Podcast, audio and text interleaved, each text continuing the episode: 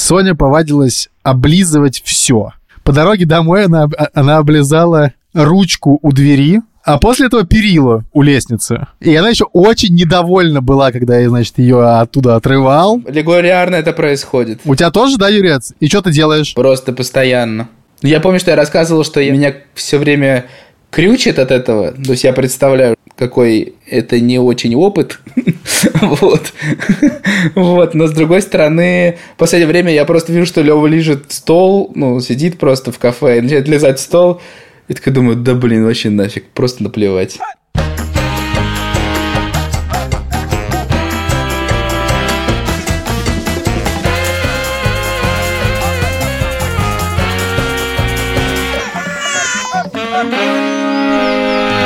Привет, меня зовут Александр Борзенко, это подкаст «Первороди», подкаст о родительстве, где мы не даем советов, а только делимся своими тревогами, переживаниями и смешными историями. Детей, которых я постоянно обсуждаю в подкасте, зовут Петя, ему 14, Тише 12, а Мане 10 лет. Меня зовут Юра Сапрыкин, у меня есть сын Лева, ему 3 года и 6 месяцев. Прямо сейчас он спит в коляске. У него дневной сон. Привет, меня зовут Владимир Цибульский, моей дочери Соне 3 года и 3 месяца, и она сейчас в саду.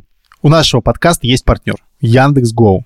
А у Яндекс.Гоу есть тариф детский, для того, чтобы было удобно ездить с детьми. А подробнее про условия можно прочитать в описании к этому эпизоду. Недавно была такая история. У Мани в гостях была ее сестра двоюрная Лиля. И Маня мне говорит, слушай, можно мы там с Лилей пойдем в Европейский? Европейский – это такой торговый центр на станции метро Киевская. Это, в общем, не очень далеко от нашего дома, но просто я сразу сказал, знаешь, все-таки нет. Ну, вдвоем мне вас стрёмно отпускать в европейский.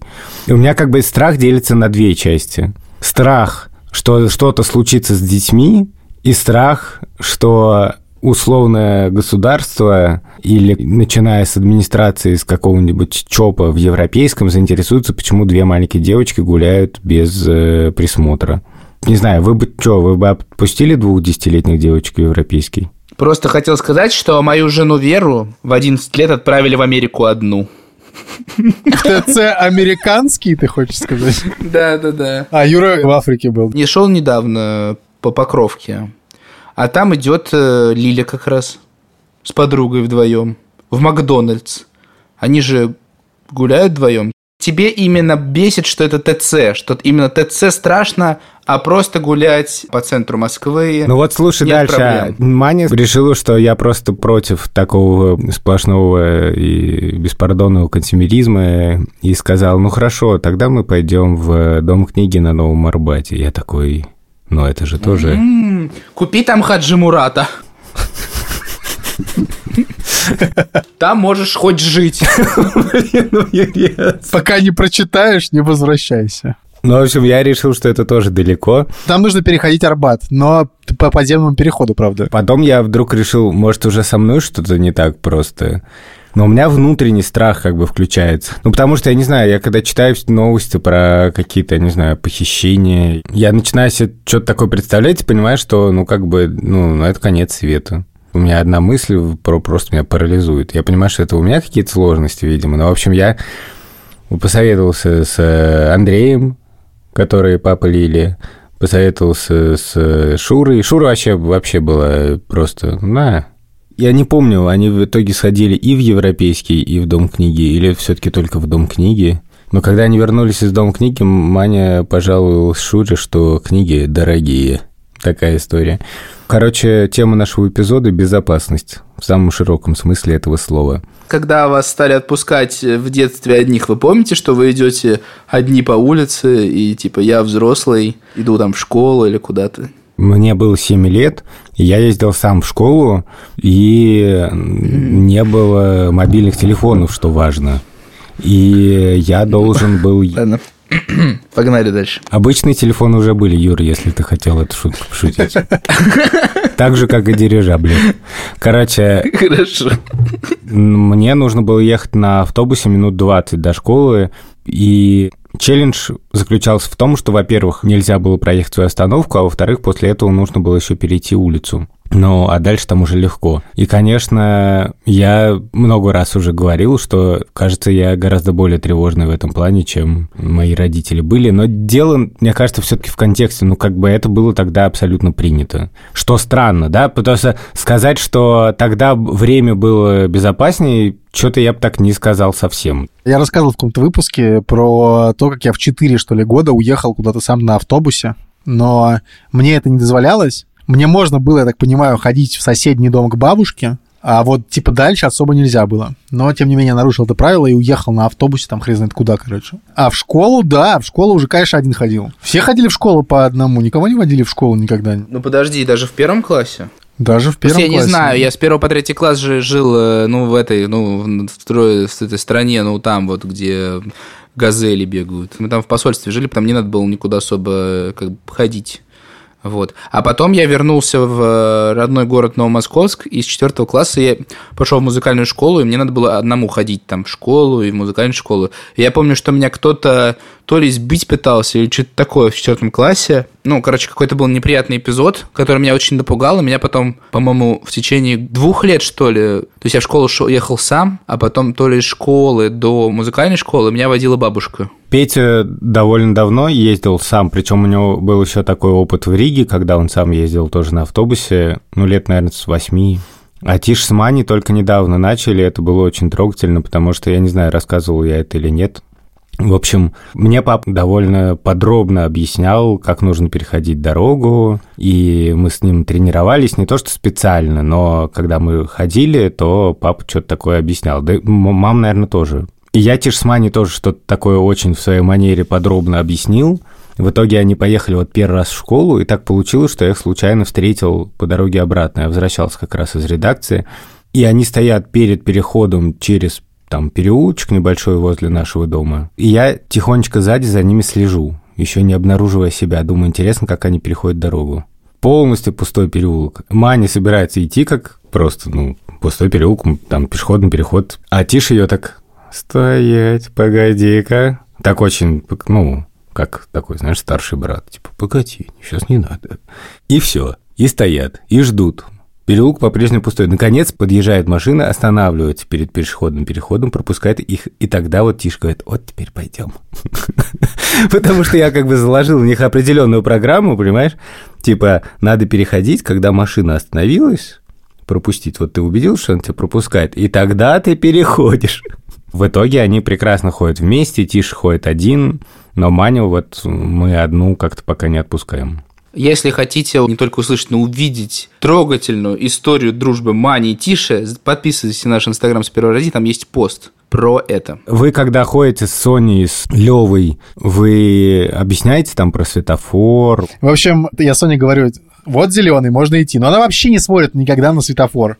То есть, мне кажется, до тех пор, пока ты ей не скажешь, типа, все, зеленый, можно идти, она будет как бы стоять и стоять, и никогда сама не перейдет. Пока что. Вот, нужно обязательно ее направлять. Говорить, зеленый, мы идем. Или спрашивать у нее, сейчас какой у тебя?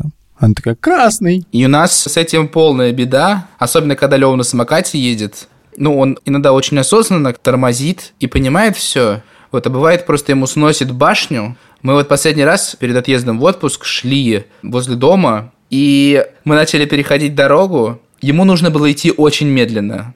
Там есть типа 16 или 17 секунд, чтобы перейти перекресток гигантский. И он идет медленно-медленно. Я такой, Лева, Лева, осторожней там, бла-бла-бла, может машина сбить. И я его как бы беру на руки, перетаскиваю, чтобы мы успели перейти.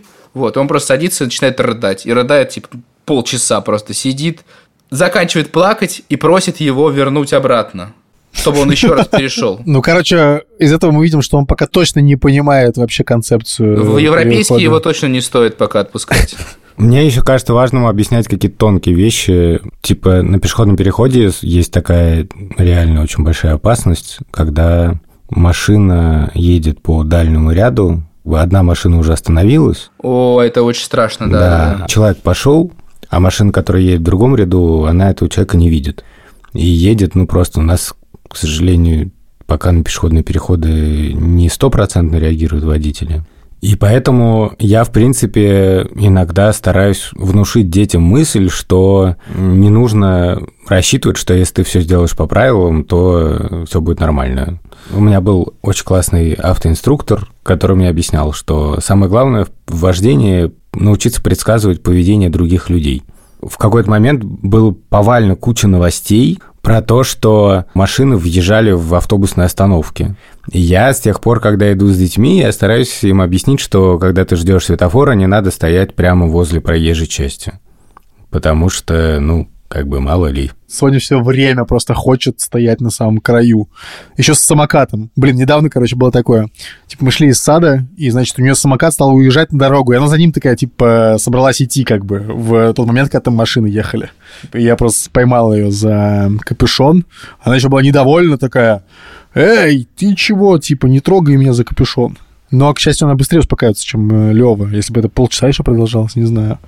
Блин, короче, прикол был э, с типа как, не знаю, еще тоже спасти ребенка от опасности, значит. Я тут днем лег поспать, время там как раз как Соню забирать. И меня будет шмагун, короче, такая, типа, вставай, вставай.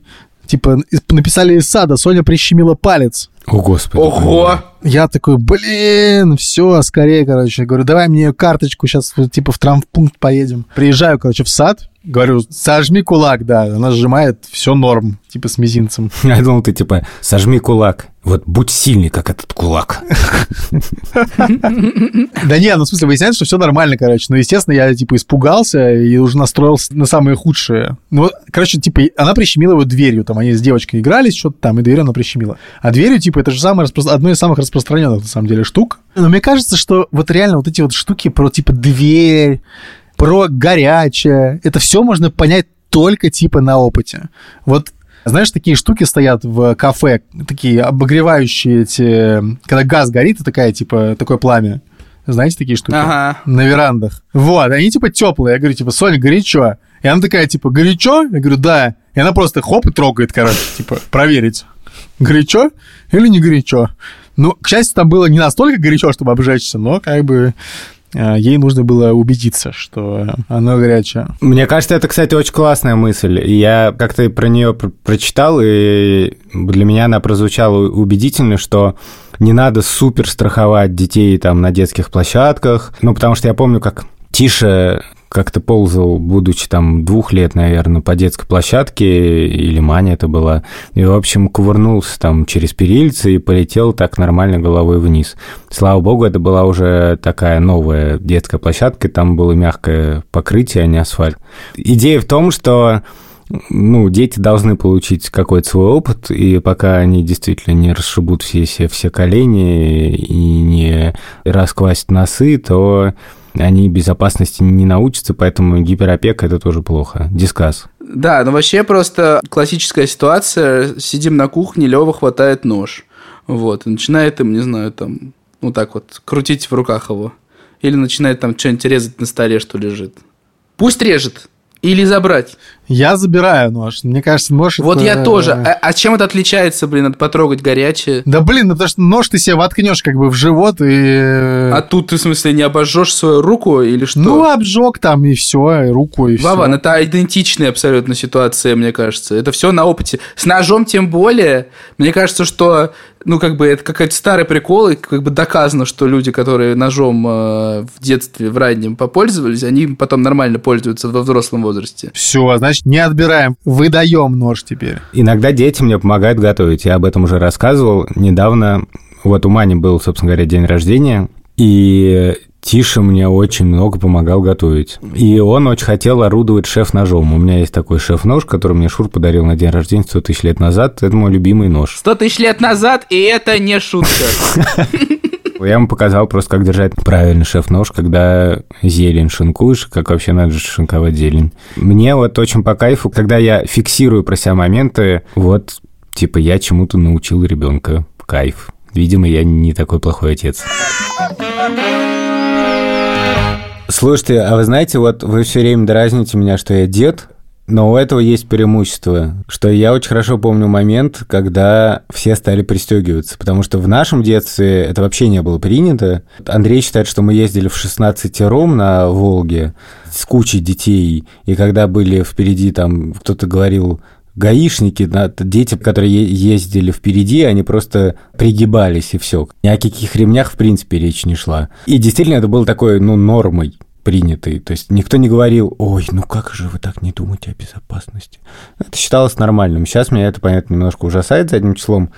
А потом в какой-то момент ввели штраф, как сейчас помню, 500 рублей. До этого штраф был, по-моему, 100 рублей. Ну, в общем, была некоторая политика государственная, и реально все стали пристегиваться. Я прямо помню день, что я ехал на такси, я был пристегнут, и я играл так, что я смотрел на другие машины и смотрел, кто пристегнут, и был в шоке, что практически все были пристегнуты. В общем, я к тому, что хорошо, что сейчас об этом все-таки думают. Тут удачный момент, видимо, чтобы напомнить, что партнер этого эпизода сервис Яндекс.Го у которого есть тариф детский. Где можно выбрать сиденье для ребенка под его возраст. Все водители, которые работают по тарифу детский, дико заморочены по вопросам безопасности. Там водители специально учат, как эти детей пристегивать. Но важно, что водители никогда сами не должны пристегивать ребенка, пока родители им не разрешат. Сперва они должны спросить, и потом уже пристегивать ребенка. И, кстати, наш партнер Яндекс.Го записал специальные инструкции для водителей. Они про то, как они должны вести себя с пассажирами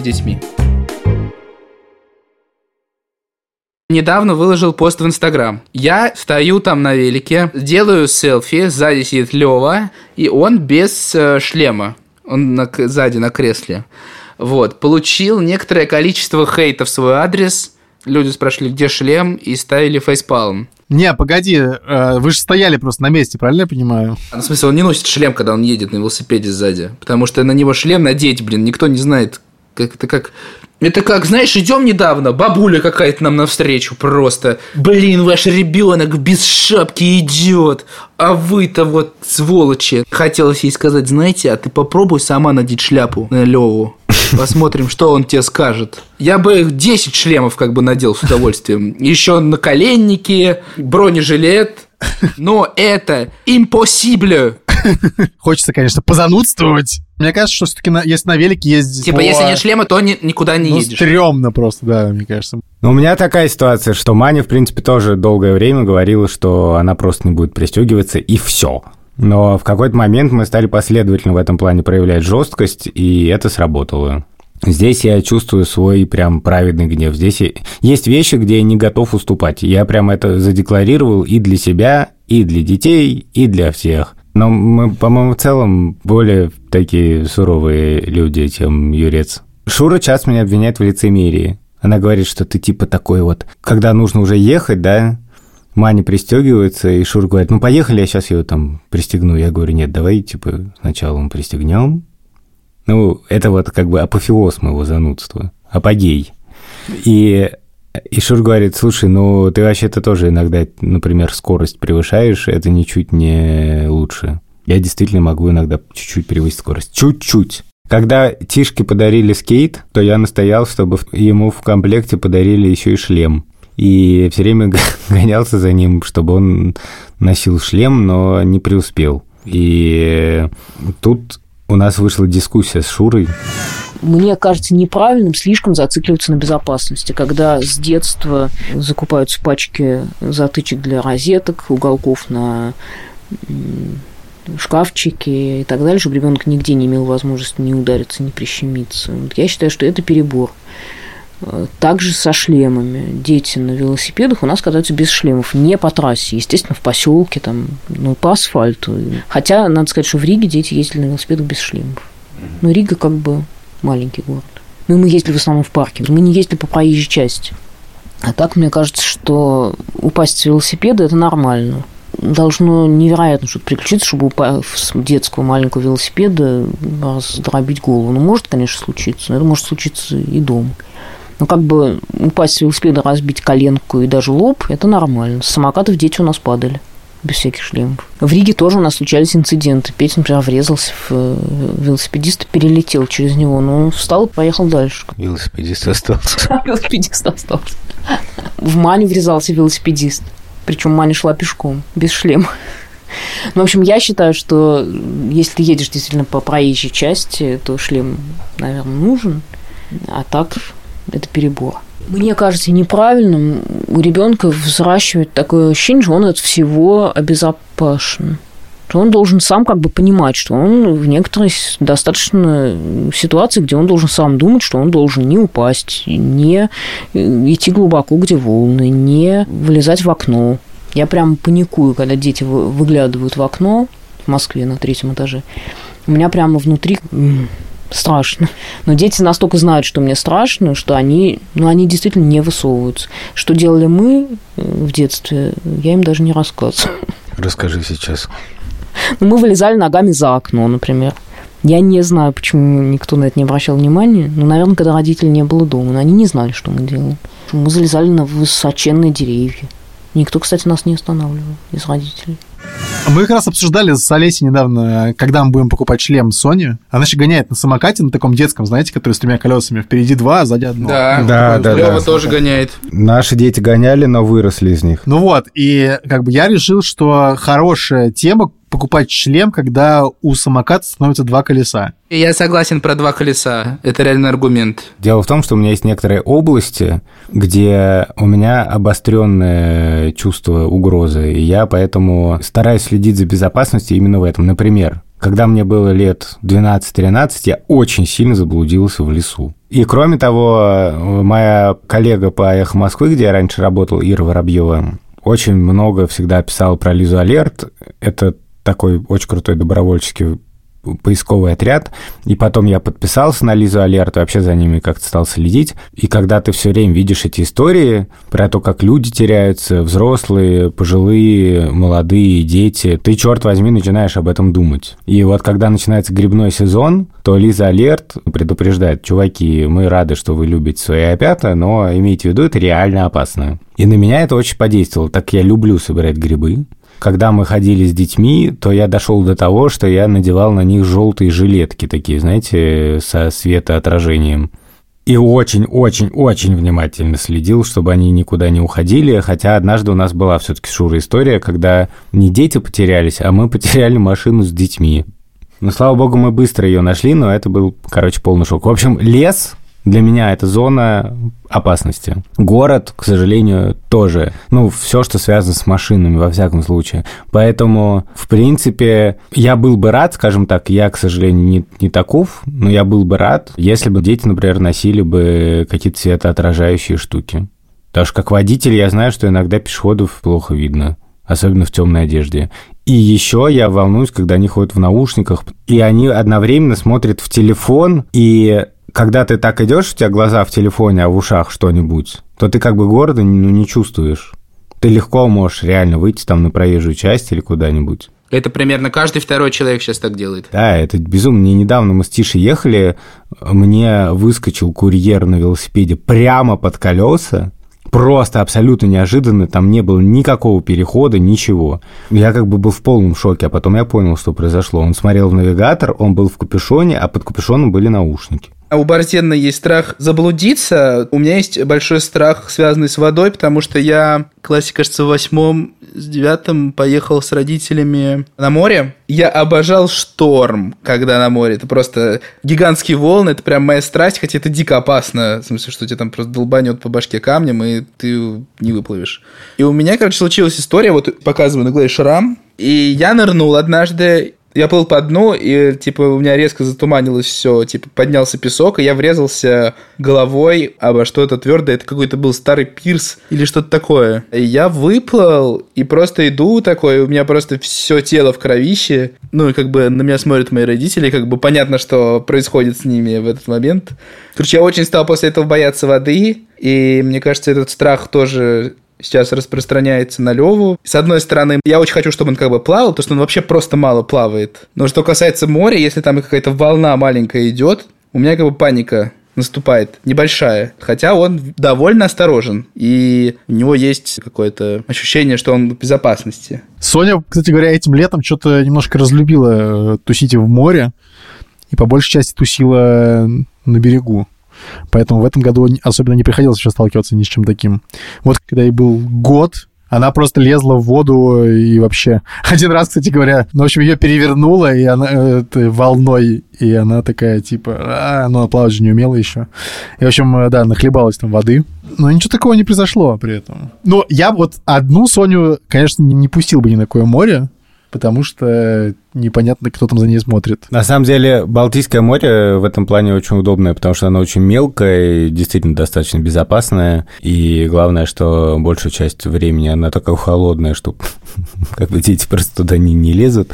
Дети плавают сами, но все-таки мы предпочитаем быть на берегу в этот момент. И такая смешная ситуация, дети сами боятся. И вот это меня беспокоит, что, может быть, я настолько повернут на безопасности, что я внушил им довольно много страхов сам. Если я куда-нибудь уплываю хоть чуть-чуть вообще подальше, то Маня сразу начинает кричать, чтобы я вернулся. И она даже у меня на руках вот этим летом не хотела идти на место, где ей ну, глубоко, да, при том, что я там стою. Я хотел ее перенести через глубокое место, чтобы отнести на мель, где все дети тусили. И Маня, вот для нее это было очень проблемно.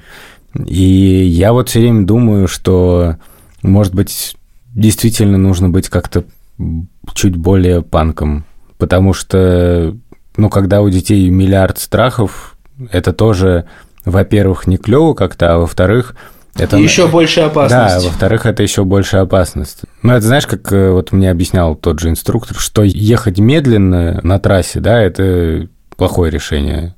Даже на магистралях, знаешь, есть нижнее ограничение скорости. И вот тут тоже, мне кажется, такая история, что важно балансировать. Не знаю, мне кажется, что должна быть какая-то элементарная, не знаю, гигиена, не гигиена, ну какие-то вот красные флажки. Соня повадилась облизывать все. По дороге домой она, она облизала ручку у двери, а после этого перила у лестницы. И она еще очень недовольна была, когда я, значит, ее оттуда отрывал. Потому что просто уговоры никакие не действовали. Я просто в итоге взял, да, и подвинул ее от, оттуда просто. И не давал ей это облизывать. Регулярно это происходит. У тебя тоже, да, Юрец? И что ты делаешь? Просто постоянно. Я помню, что я рассказывал, что я, меня все время крючит от этого. То есть я представляю, какой это не очень опыт. вот. вот. Но с другой стороны, в последнее время я просто вижу, что Лева лежит э, там стол, ну, сидит просто в кафе, и начинает лизать стол. И такой думаю, да блин, вообще нафиг, просто наплевать. Вот, потому что я понимаю, если я сейчас сорвусь и скажу, чувак, э, пожалуйста, перестань это делать, он оближет с другой стороны его еще. Ради интереса. Мы ехали с детьми в школу, и тут звонок. Я такой, окей, э, здрасте, вот это вот Альфа-банк, туда-сюда. И у меня, ну, как бы сразу включается рефлекс, что, возможно, это мошенники. И я, когда понял, что это мошенники, я задавал какие-то вопросы, значит, этой женщине объяснял, почему мне не верится ей, почему, в смысле, я не очень верю, что она из Альфа-банка. Задушевная беседа. Задушевная беседа с целью продемонстрировать как-то детям, что вообще такое в жизни бывает. Папу не проведешь. Смотри, как я ее сейчас сделаю. Сейчас она мне переведет 500 рублей. И это был бы классный образцово-показательный случай, если бы я говорил по hands-free, а не просто с телефона за рулем. Такой финал истории. Это был подкаст «Сперва ради». А, большое спасибо всей команде, которая помогает нам делать этот подкаст. Это у нас Андрей Борзенко, наш редактор, и брат Александра Борзенко. Который никогда не облизывает перила. И еще Лика Кремер, наш продюсерка, и еще Юлия Яковлева, наша продюсерка. Спасибо вам огромное. Ой, ну всех облизал прям. О, я сейчас оближу, как Ильдарчик, дорогой, спасибо тебе, наш саунд-дизайнер. Ты делаешь этот подкаст great again. Не забывайте ставить нам оценки в Apple подкастах и писать там отзывы, и ставить сердечки в, в Яндекс Музыке. И еще подписываться на, на наш Инстаграм и ставить там лайки. Всем до следующей недели. Пока. Меня зовут Владимир Цибульский. Всем пока и до следующей недели. На самом деле это правда. Мне действительно часто я чувствую себя хорошим отцом, когда Андрей то, что все просто раз в студии. Такой, блин, пошел ты. Я хороший отец. Я Я батя. Они выучили Библию.